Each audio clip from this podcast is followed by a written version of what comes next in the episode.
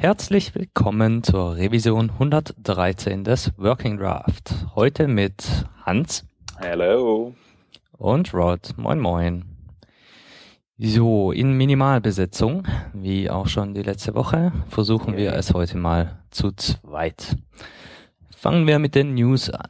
Backbone, unser heiß beliebtes Grundgerüst für Web-Applikationen, geht in die offizielle Version 1.0.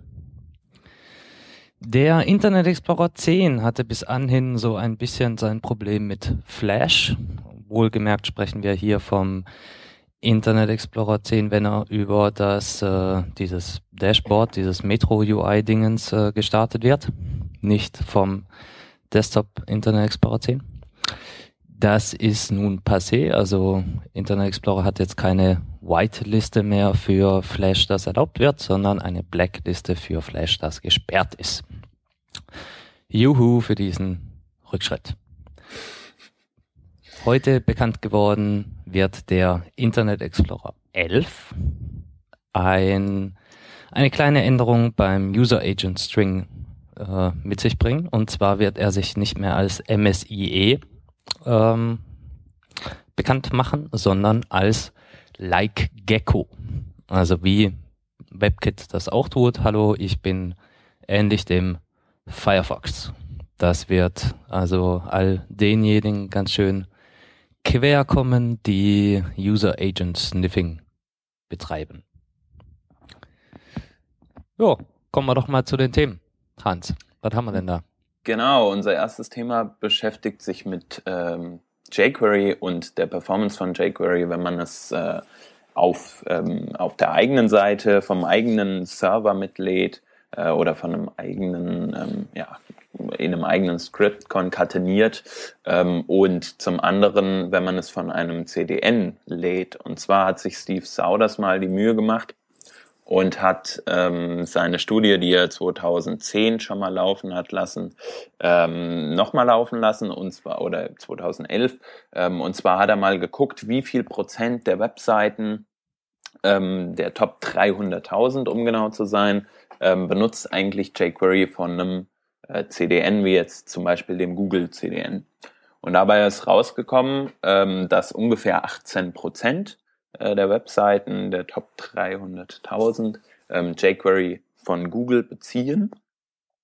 Ähm, er hat das dann, um das mit seiner alten Studie zu vergleichen, runtergebrochen auf die Menge von 30.000 URLs, also die 30.000 beliebtesten ähm, Webseiten sozusagen hat herausgefunden, dass sogar 19 Prozent dieser Webseiten ähm, jQuery, den jQuery Core, also die komplette Library äh, von Google beziehen, also das CDN nutzen. Ähm, in einem weiteren Schritt hat er dann ähm, herausgefunden, äh, was denn die meist benutzten Versionen sind und da ist halt markant, ähm, dass immer noch mit 1,7 Prozent aller Webseiten ähm, die Version 1.4.2 äh, nutzen, die mittlerweile schon über drei Jahre alt ist, nämlich aus Anfang, ich glaube, Februar 2010. Ähm, das ist schon echt signifikant, dass das, dass es äh, immer noch so viele Seiten sind, auch wenn die Zahlen ähm, um ein Prozent geringer geworden sind. 2011 in seiner ersten Studie waren es nämlich 2,7 Prozent, ähm, die 142 genutzt haben. Ähm, er, er ist dann weiter eingegangen, wie viele, wie viele Webseiten nutzen eigentlich jQuery von ihrem eigenen Server und dazu hat er halt äh, auch wieder die Top 30.000 durchsucht und geguckt, ähm, wird zum Beispiel die latest Version von jQuery benutzt oder einfach ähm, ja irgendeine, irgendeine Version halt. Und dabei hat er herausgefunden, ähnliches, was wir auch schon vor längerer Zeit berichtet haben, dass circa über 50 Prozent auf jeden Fall der Seiten, ähm, 56 Prozent, um genau zu sein, ähm, jQuery äh, in irgendeiner Form nutzen, ähm, von, von einem lokalen oder von einem CDN und davon halt, äh, wie gesagt, ungefähr 38 Prozent dann ähm, jQuery von einem eigenen ähm, Service aus und keiner äh, gehosteten ähm, API verwenden. Ähm, das Interessante an diesem Artikel ist nicht, sind nicht diese, diese Zahlen, fand ich, ähm, dass einfach so viele Leute ähm, jQuery nutzen, ob jetzt von CDN oder nicht, sondern das Interessante ist eigentlich, wie, wie wichtig ist es, so ein Script oder eine Library von jQuery zu nutzen, äh, von, wie jQuery von CDN zu laden oder ähm, lokal zu laden und da einfach mal die Vergleichszahlen zu sehen. Ich bin in letzter Zeit immer hingegangen und habe halt ein Script gebaut, in dem halt all mein JavaScript drin äh, liegt. Zum Beispiel jQuery, wenn ich irgendwie Backbone verwende, noch Backbone und ähm, weiß nicht, Lodash oder so. Und natürlich dann auch mein selbstgeschriebener Code. Damit komme ich dann auf ein Script. Und das hat halt eine bestimmte ähm, Kilobyte-Zahl irgendwie, weiß nicht, in einem aktuellen Projekt war ich bei, weiß nicht, 150 Kilobyte oder so ähm, für, für all mein, äh, für all mein JavaScript-Code, was natürlich auf den ersten Blick ähm, so lala viel ist.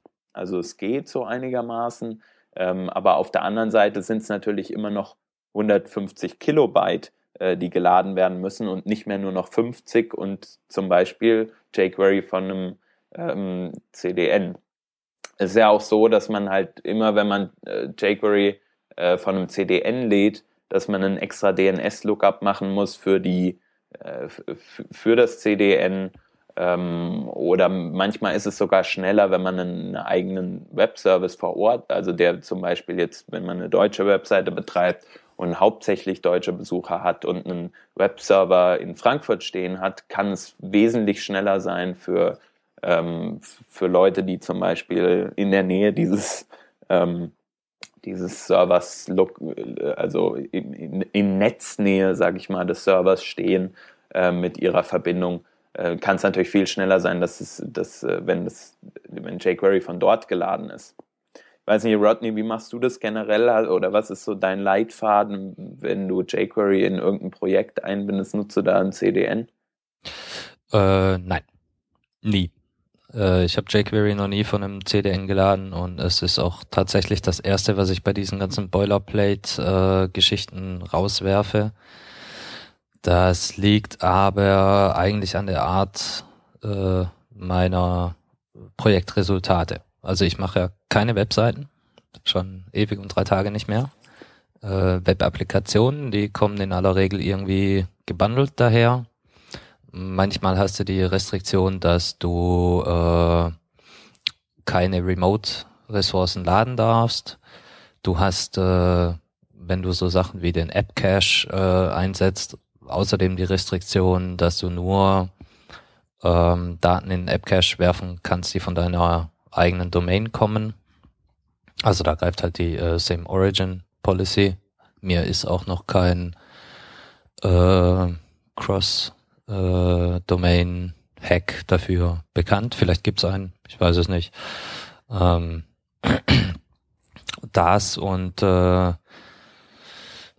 andere kleine Details ähm, haben mich eigentlich immer davon abgehalten, CDNs zu benutzen. Also Zumal ich ja. Also es ist vor allem die, die Tatsache, dass du halt die Sachen nicht von deinem eigenen Server lädst. Also ich meine, ähm, Cross-Site-Scripting und so weiter und so fort ist ja eh immer so ein heikler Punkt, ne? Und äh, wenn man da ein CDN am Start hat, kann da was passieren, deiner Meinung nach, dass da irgendwie äh, sich jemand rein, also gerade wenn man es von einem CDN verwendet, wie jetzt Google oder so, kann da irgendwas passieren? Also rein technisch gesehen könnte da natürlich was passieren, aber das ist dann doch recht äh, unwahrscheinlich. Hm. Äh, es sei denn, diese CDN-Infrastruktur wird irgendwie äh, gehackt und jemand kann seinen Schadcode einschleusen. Ich meine, dann sind gleich eine ganze Menge an Webseiten betroffen. Das ist richtig, aber das so paranoid bin ich dann auch wieder nicht. Okay, aber ich meine, in dem Zusammenhang stellt sich ja auch viel eher die Frage, inwiefern ist der Performance Boost wirklich da, wenn man einen CDN verwendet. Ne?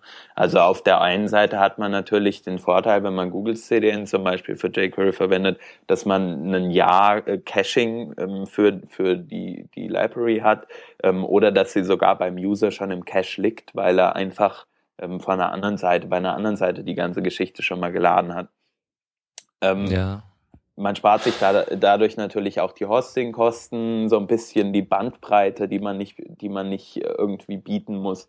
weil halt äh, ein globales Netzwerk von Servern schon da ist, die das, die das einem anbieten.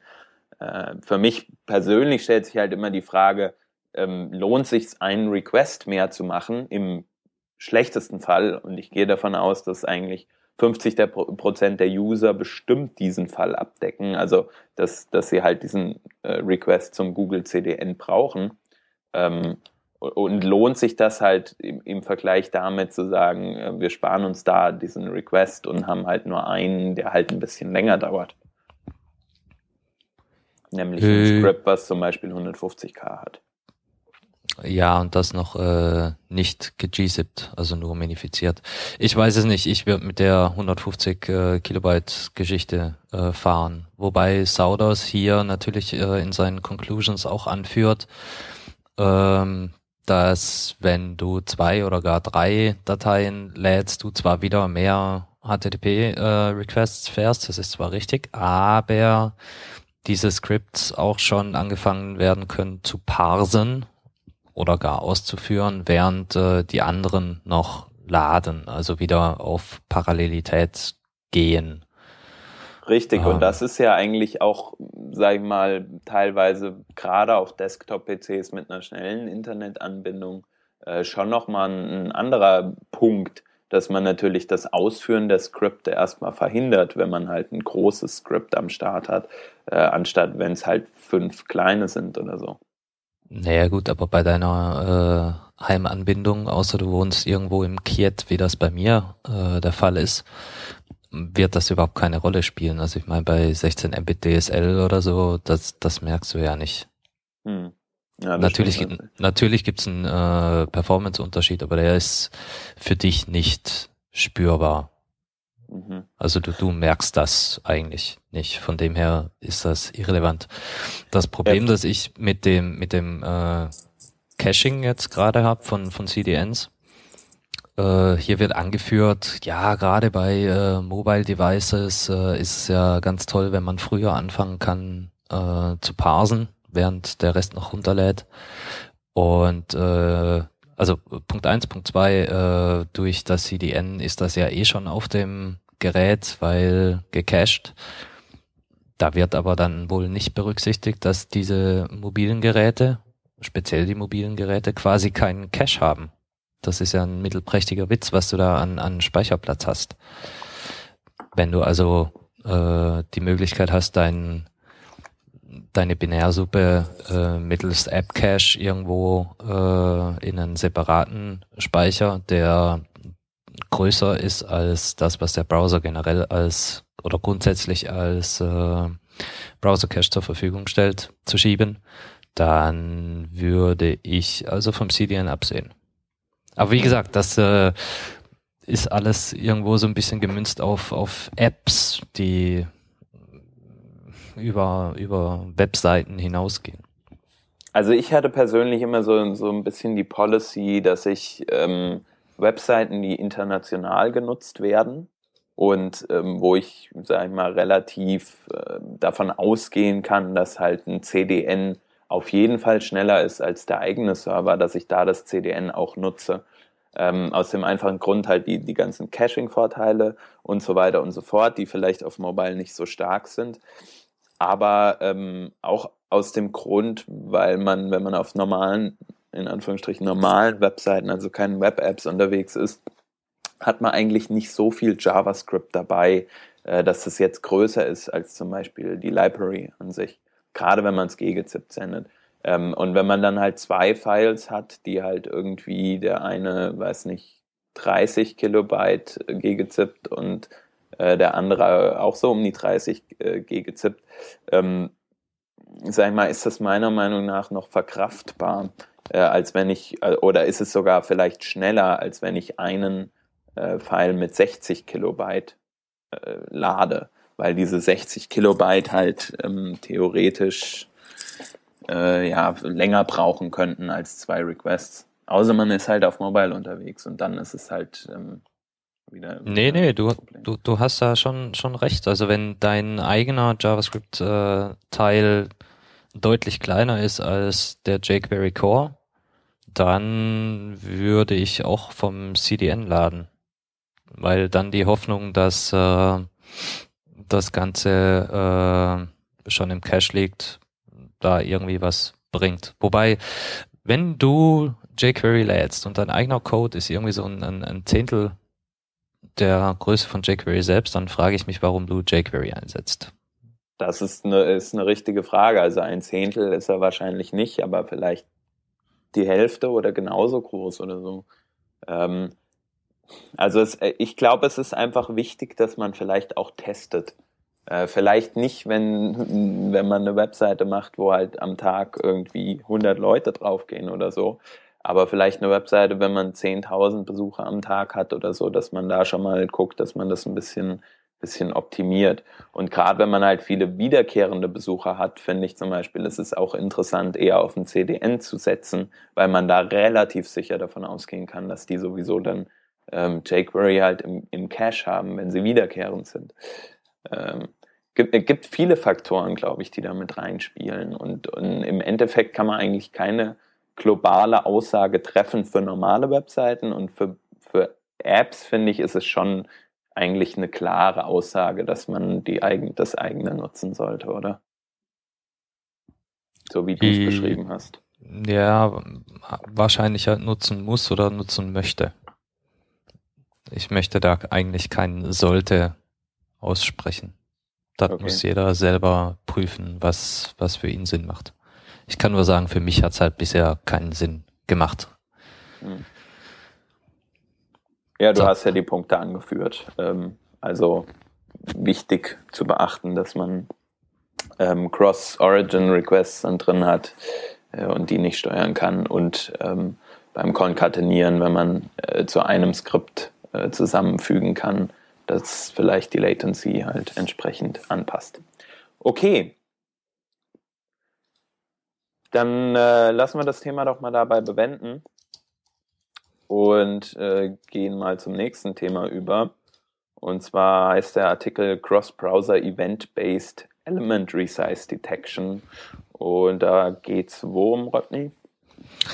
Ähm, es geht darum, dass man auf einer DOM-Element-Ebene erkennen kann, ob sich die Größe dieses Elements verändert hat.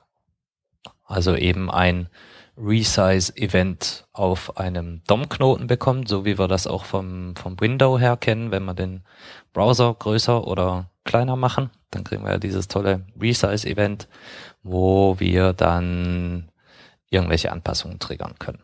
So, ähm, das gibt's auf DOM-Ebene eigentlich nicht, also es ist zumindest mal nicht Teil der Spezifikation. Das hat die Damen und Herren von Microsoft beim Internet Explorer und die Damen und Herren von Opera bei damals noch Presto nicht daran gehindert, das trotzdem umzusetzen.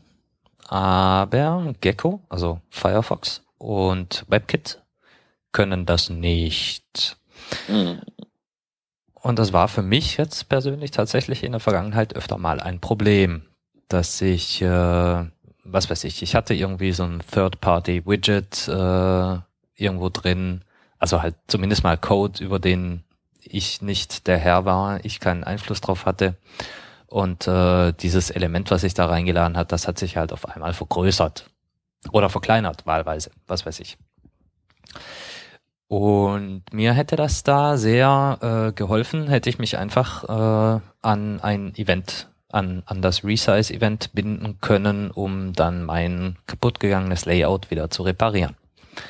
Gab's aber nicht. Zumindest mal nicht in Firefox und WebKit. Jetzt äh, gibt's dieses Event immer noch nicht. Aber es gibt zwei andere Events, drei andere Events. Firefox kennt das Overflow und Underflow Event und äh, beim WebKit heißt das Event, lasst mich lügen, anders. Irgendwie anders. Ich, äh, ja, nö. Egal. Steht hier nicht. Genau. Kann man googeln. Äh, diese werden getriggert. Ah, Overflow changed heißt das bei WebKit. Diese werden äh, dann getriggert, wenn der Inhalt größer wird als der Container, respektive andersrum, wenn er größer war und kleiner wird. Äh, da gab's letzte Woche, vorletzte Woche einen Artikel drüber, den wir leider nicht verlinkt haben.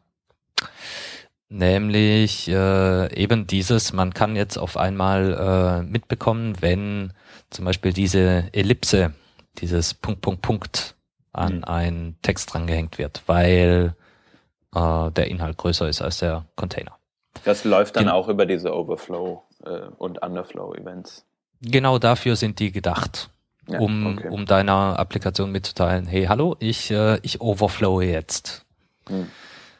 Und äh, diese Events, diese äh, zweieinhalb Events, erlauben es äh, das Resize-Event, das in, in Internet Explorer und Opera schon nativ zur Verfügung steht, zu polyfillen. Und genau das hat dieser Back-Alley-Coder getan. Erklärt da auch ganz nett, was er äh, gemacht hat und stellt ein fertiges Stück äh, Vanilla JavaScript zur Verfügung. Vanilla JavaScript in dem Sinne, als dass halt kein jQuery involviert ist. Man kann das so direkt auf die Seite werfen, ohne Abhängigkeiten.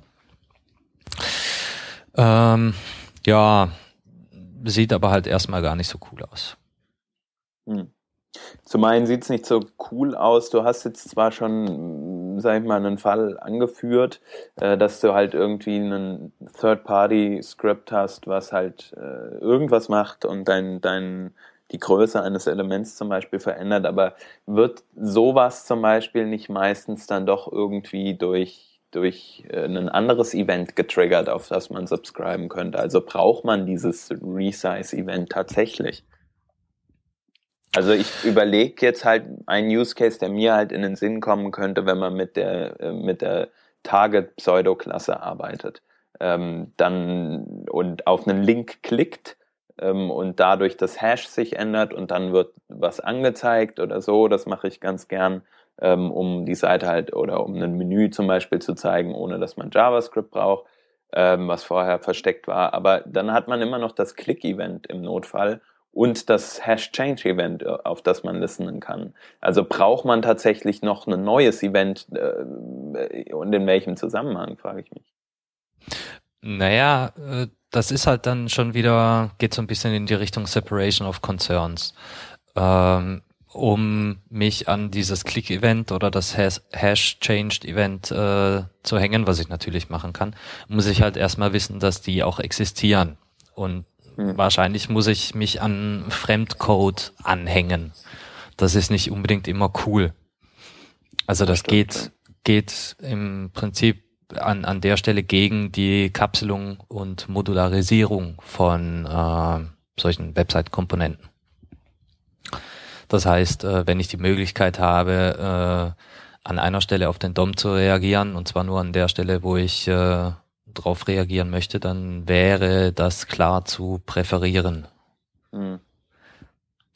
Ja, ähm, die Frage ist halt, wenn die, wenn, aber also ich überlege gerade, es gibt noch dieses, dieses DOM-Listener-Event. Ich weiß nicht, wenn sich was im DOM verändert, dass man da drauf listenen kann. Mutation Observer. Mutation Observer. Ich, das, damit kannst du aber ja nicht herausfinden, was das, was das äh, CSS-OM macht praktisch. Ne? Also du kannst nicht äh, herausfinden, ob jetzt die Größe eines Elementes sich ändert, nehme ich mal an. Ähm, Ansonsten hätte man nein. das, hätte man das ja. Ne? Das stimmt. Ja. Also okay. da hast du schon wieder mehrere Probleme. Mutation Observer äh, werden nicht in jedem Browser unterstützt. Zum einen. Zum äh, zweiten sagt dir der Mutation Observer nur, hallo hier neuer Knoten, hallo da Content geändert, hallo hier äh, Attribut verändert. Mhm. Und dann kannst du selber äh, gucken, ob sich die Größe äh, verändert hat. Das heißt, du musst auch die vorhergehende Größe irgendwo in einem Cache halten, damit du das überhaupt vergleichen kannst, um dann wieder äh, ein Rendering-Zyklus zu triggern. Das ist alles eher ungeil. Mhm. Stimmt auch wieder. Aber äh, wo wir vorhin schon zum Thema äh, jQuery gesprochen haben, so eine Abstraktion als jQuery, zu, äh, Plugin zu schreiben, wäre doch eigentlich relativ einfach, oder was denkst du? Äh, ja, jein. Also jQuery kommt mit einem äh, mit einer Abstraktionsschicht daher, die sich Special Event nennt, womit man äh, bei Bedarf ähm, merkwürdige, sonderbare, eigengebaute ähm, Event-Trigger-Mechanismen ähm, initialisieren kann. Das heißt, hier vom, vom Back-Alley-Coder haben wir ein Stück äh, JavaScript bekommen und das, das äh, stellt uns im Prinzip zwei Funktionen zur Verfügung. Add Resize Listener und Remove Resize Listener. Das ist jetzt äh, nicht unbedingt äh, die Art und Weise, wie wir das vom DOM her kennen, uns an Events zu registrieren. Ist halt eine Funktion und nicht dieses Add äh, Event Listener Dingens. Mhm. Äh, aus meiner Sicht ist das immer uncool, wenn ich da meine äh, Code-Design-Paradigmen äh, wechseln muss, obwohl ich eigentlich das, das gleiche tue. Und diese jQuery Special Event äh, API würde uns jetzt erlauben, also unserem Code erlauben, informiert zu werden. Hallo, hier hat jemand äh, das äh, Event Resize gebunden. Initialisier dich doch mal bitte. In diesem Fall würden wir dann äh, transparent das Add Resize Listener ähm, aufrufen. Im Hintergrund kriegt der Benutzer, also der, der jQuery-Benutzer, der, der Entwickler, äh, gar nichts von mit, dass da im Hintergrund noch was läuft. Und er nutzt das Event-Interface genauso, wie er das gewohnt ist, auch mit dem ganzen Event Delegation und was wir sonst noch für, für schöne äh, APIs drumherum haben. Sowas wie äh, One-Event, also dass du nur einmal informiert mhm. wirst und dann automatisch wieder ähm, deregistriert wird. Solche Sachen halt. Das kannst du dann gleich alles out of the box mit benutzen. Und genau so gibt's dann halt auch wieder so einen Hook, der sagt, ey, das letzte äh, Resize-Event ist jetzt gerade rausgeworfen worden. Bitte äh, hör wieder auf, was auch immer du da gemacht hast. Genau. Und äh, eigentlich müsste man das jetzt noch in eben genauso ein jQuery Special Event Teil verpacken. Also geht relativ einfach. Eigentlich. Kann äh, mal einer der Hörer machen, meine ich. Das kann mal einer der Hörer machen. Das, da gibt's zwei Artikel zu, einen von Ben Ellman, ähm, von, naja, der ist auch schon zwei, drei Jahre alt, drei Jahre bald, mhm. äh, wo er die Infrastruktur von äh, Special Event erklärt und wie das alles so funktioniert und, und so die komplette API im Prinzip äh, bereitstellt. Und dann gibt's ja von jQuery selbst zwischenzeitlich die learnjQuery.com, learn.jQuery.com, äh, wo sie Artikel äh, veröffentlichen, wie man denn an jQuery überhaupt näher rankommt. Dort gibt's auch einen Artikel für äh, diese Event-Geschichten. Hier heißen sie Special Event Hooks. Ähm, verlinken wir in den, in den Show Notes. Wenn ein Hörer da Spaß dran hat, kann er uns gerne auch mal anpingen, um da noch ein paar Infos zu bekommen. Und dann kriegt er von uns auf der nächsten Konferenz, wo wir ihn sehen, äh, ein Bier oder wahlweise eine Cola. Genau, ja. Das ist, Oder ein äh, Osterhase. Osterhase ist auch cool. Ja, aber an Ostern sind wir an keiner Osterhase. Konferenz. Ja, aber wir können Osterhase zuschicken. Können wir? Okay, du machst das. Ich mach das. Ich mach das. Du machst das. Super. Also wer, wer uns so ein tolles Plugin baut, ähm, am liebsten noch mit einem kurzen Artikel dazu und auf uns verweisen oder einfach bei uns kommentieren, der kriegt einen tollen Osterhasen. Ähm, das heißt, diese Sendung wird Mitte der Woche rauskommen, deswegen vielleicht so nach Ostern, sagen wir mal Dienstag nach Ostern wäre cool. Ja, also wer ein Miniaturprojekt gesucht hat, um mal sein eigenes erstes äh, Open Source Dingens äh, auf GitHub zu blasen, dem sei hiermit etwas präsentiert. Yay. Mensch. So schnell kann es manchmal gehen. Ja. Also die, Conclu die, Conclusion von dem Artikel ist ähm, eigentlich, es gibt, ähm, es gibt bestimmte Use Cases, wo man ein Resize-Event äh, gebrauchen kann auf einem äh, Element und nicht nur auf dem Window. Und dafür gibt es den Code. Und bald auch als jQuery-Plugin eventuell. Gut, ich würde sagen, damit äh, lassen wir die Themen dann für heute mal bewenden und widmen uns dem HTML5 Glücksrad. Ja, das mit dem Glücksrad könnte jetzt ähm, interessant werden. Was Wo hast du denn für eine Maus? Ähm, ich habe einen Trackpad. Das ist cool. Ich habe auch ein Trackpad und ich habe eine Magic Maus und beide haben kein äh, Peter Spezial Scrollrad. Okay, also bei mir scrollt es jetzt schon eine ganze Weile. Ähm, ich bin jetzt so mittendrin, aber es scrollt natürlich ewig langsam. Ähm, ich würde sagen, du sagst einfach Stopp, wann es dir beliebt. Ja. Stopp. Okay. Aha, gar nicht so schlecht. Section 41166 using the menu item element to define a command. Okay, ah, das wird lustig. Äh, scroll mal ein bisschen hoch und äh, erklär uns, wo wir da genau gelandet sind. Genau, ähm, da muss man einiges hochscrollen.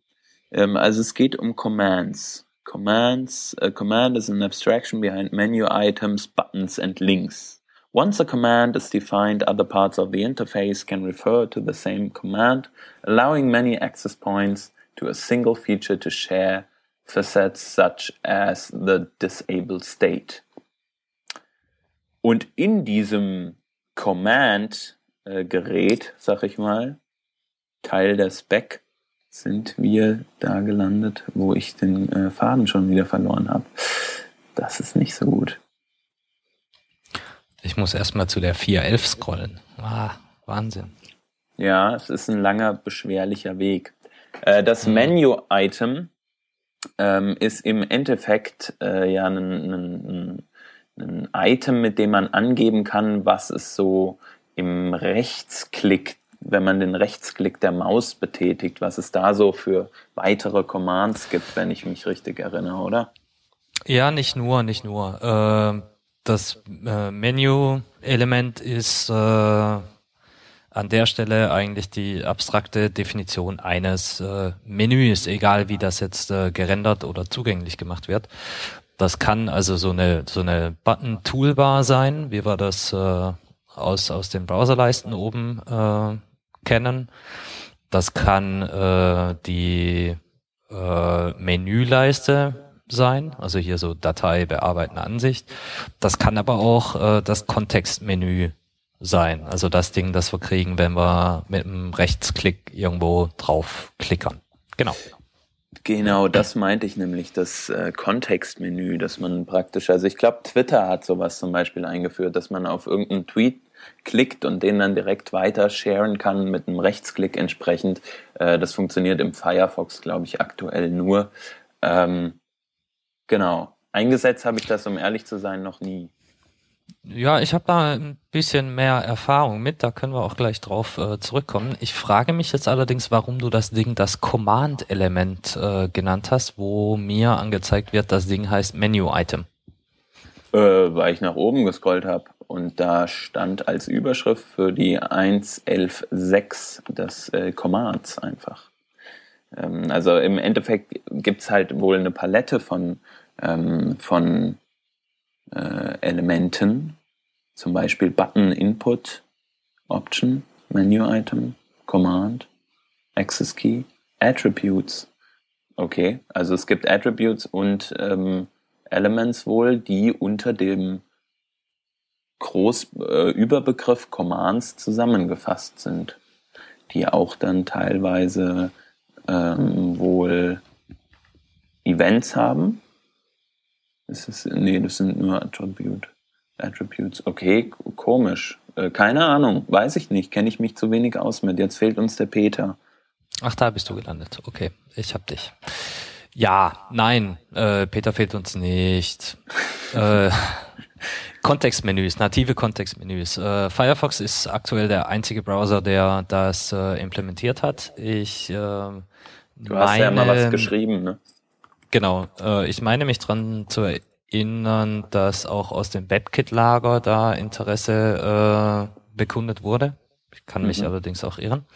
Firefox kann das seit der Version 8. Native Kontextmenüs. Äh, wir hatten das ja schon lange, dass man, wenn man, wenn man Rechtsklick macht, äh, dann so eigengebaute ähm, Menüs auftauchen. Gerade bei so WYSIWYG äh, hat man so äh, Zugriff auf die, was weiß ich, Tabellenstruktur bekommen, füge mir hier eine Spalte ein und solche Sachen.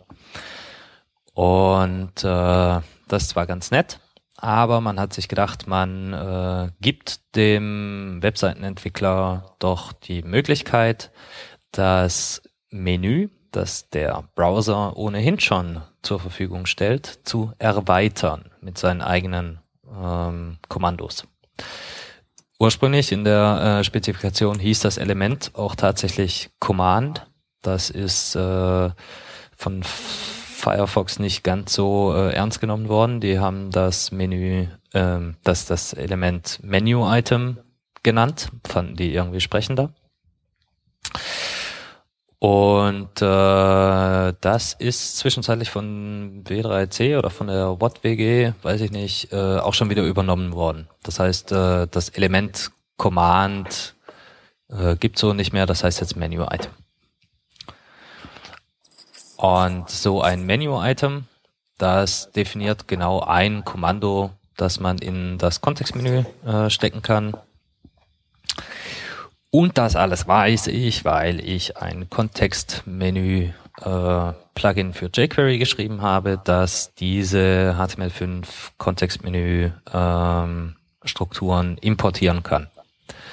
Aktuell leider nur importieren und nicht generieren, weil es halt nur eine Implementierung gibt und mir das dann noch zu blöd war, da einfach nur was für den Firefox zu schreiben. Genau. Okay. Ja, das ist auch äh, ganz, ganz cool und ganz nett. Wenn du zum Beispiel auf eine äh, Webseite kommst, wo diese offiziellen äh, Twitter-Widgets drin sind, dieses Follow Me-Zeug. Genau, ja. Und mit dem Firefox unterwegs bist, dann mach doch mal einen Rechtsklick da drauf.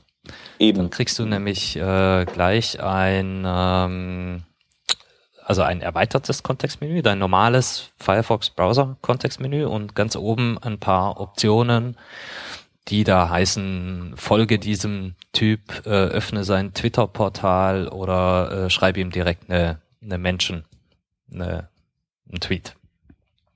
Und dann kannst du diese Option halt aus dem äh, Kontextmenü heraus äh, starten.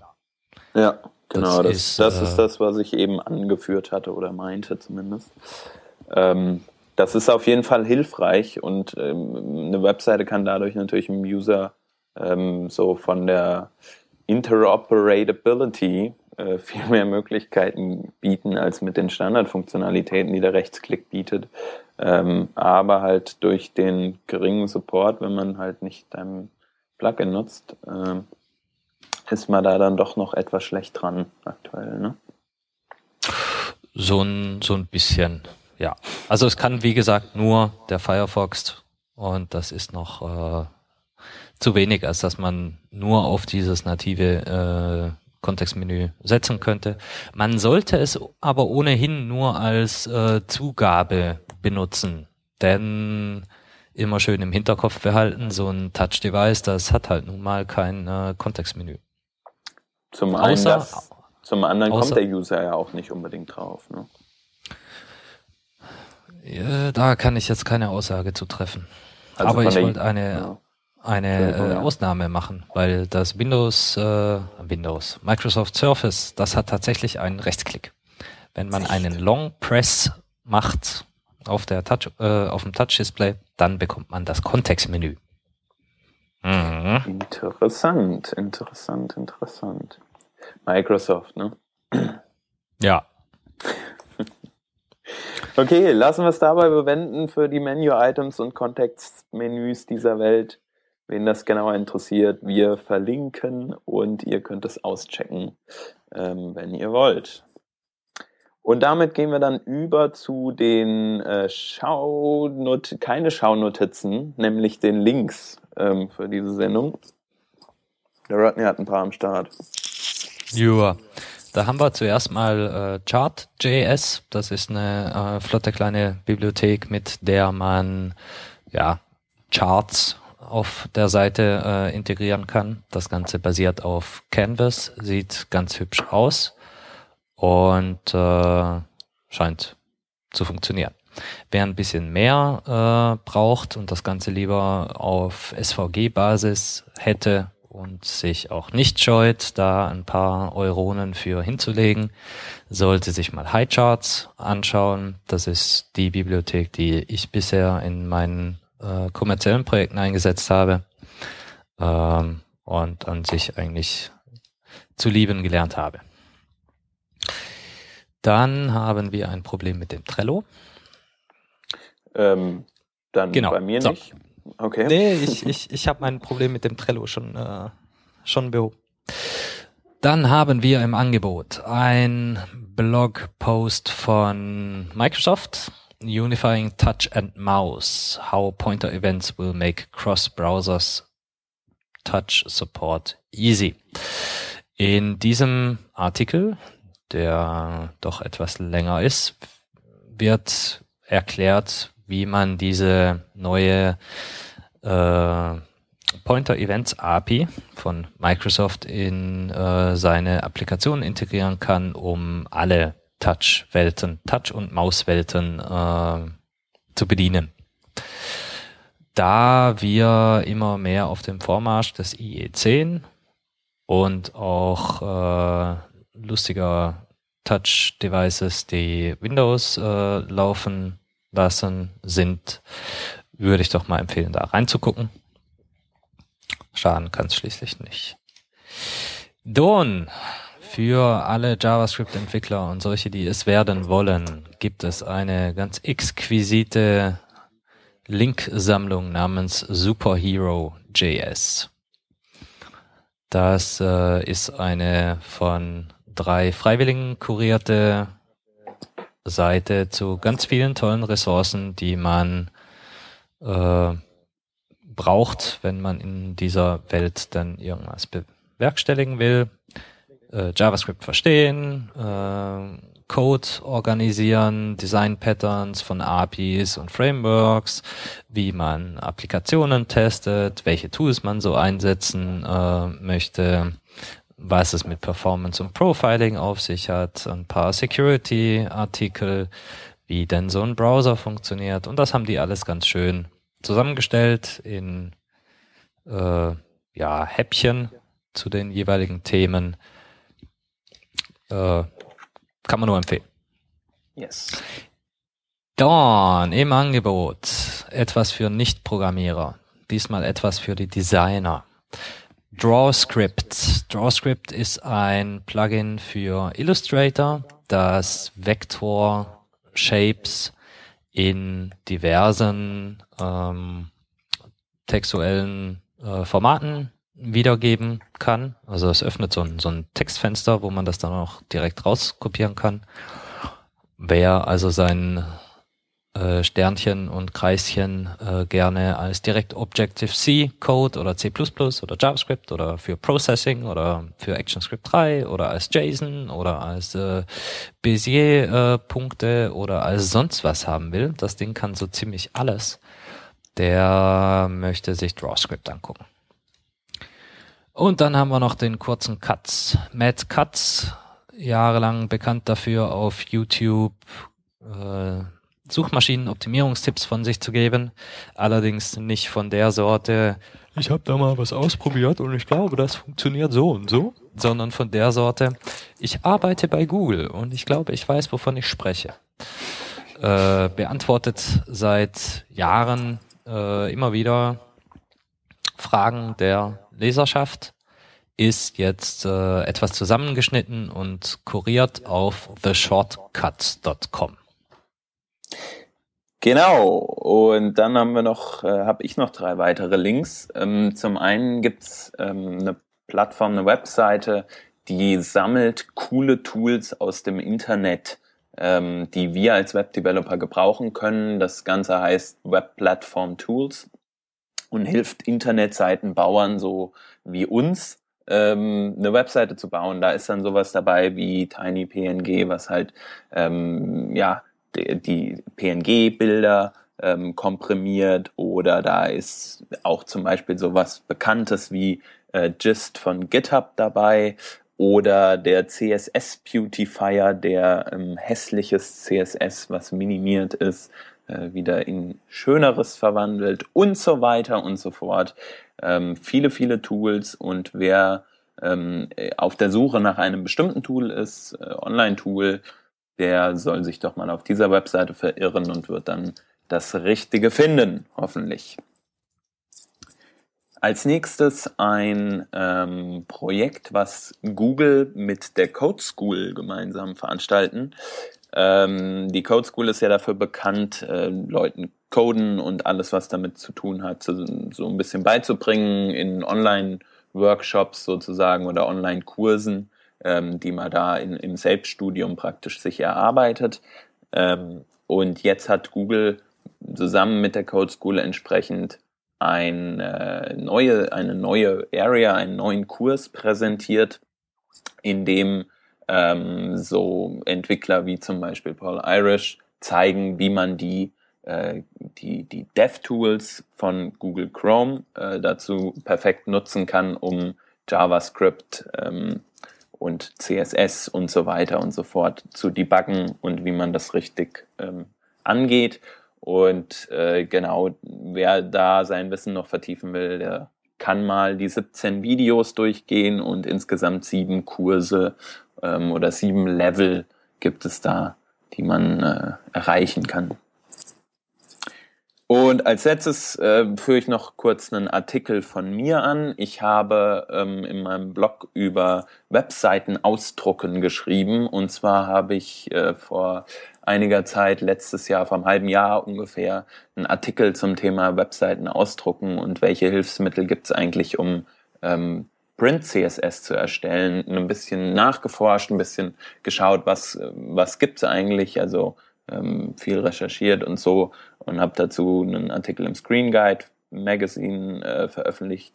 Und äh, das Ganze gibt's jetzt auch auf Englisch auf meinem Blog ähm, mit einem paar mehr Informationen, aktualisierten Informationen, auch nochmal von zwei ähm, richtigen Experten äh, durchgeguckt und ein paar Tipps gegeben. Ähm, und wer also Webseiten mal ausdrucken sollte oder äh, sich Gedanken macht darüber, wie kann ich eigentlich meine Web-Application zum Beispiel auf bestimmten Seiten so ausrichten, ähm, dass genau das gedruckt wird oder als PDF generiert wird, was ich brauche, der kann sich den Artikel mal reinziehen. Und damit sind wir auch schon am Ende der Revision 113. Ähm, ich möchte noch ganz kurz sagen, äh, Danke sagen, und zwar an meinen noch aktuellen Arbeitgeber Gebrüder Heitz, bei denen ich jetzt nämlich ähm, aufhöre Ende der Woche, ähm, weil ich Freelancer werde. Ähm, die haben mir auch immer mal Zeit eingeräumt, mich hier ein bisschen auf den Working Draft vorzubereiten und so weiter und so fort. Genau, das zu dem Thema. Such, suchen die entweder, suchen die etwa einen Nachfolger für dich? Ähm, nicht, nicht notgedrungen, sag ich mal. Die freuen sich immer, wenn, wenn ähm, nette Leute mal da anrufen und sich bewerben. Ähm, und ähm, genau, freundliche Gesichter sieht man immer gern und hört man auch gern. Also rund um Freiburg gibt's jetzt eine, eine Stelle. Ja, so ungefähr. ah, alles klar. Okay. Okay. Dann ähm, einen schönen Abend, Tag, Nacht, wie auch immer an alle. Und bis nächste Woche. Jo, macht's gut. Bis dann. Tschüss, tschüss. Ciao.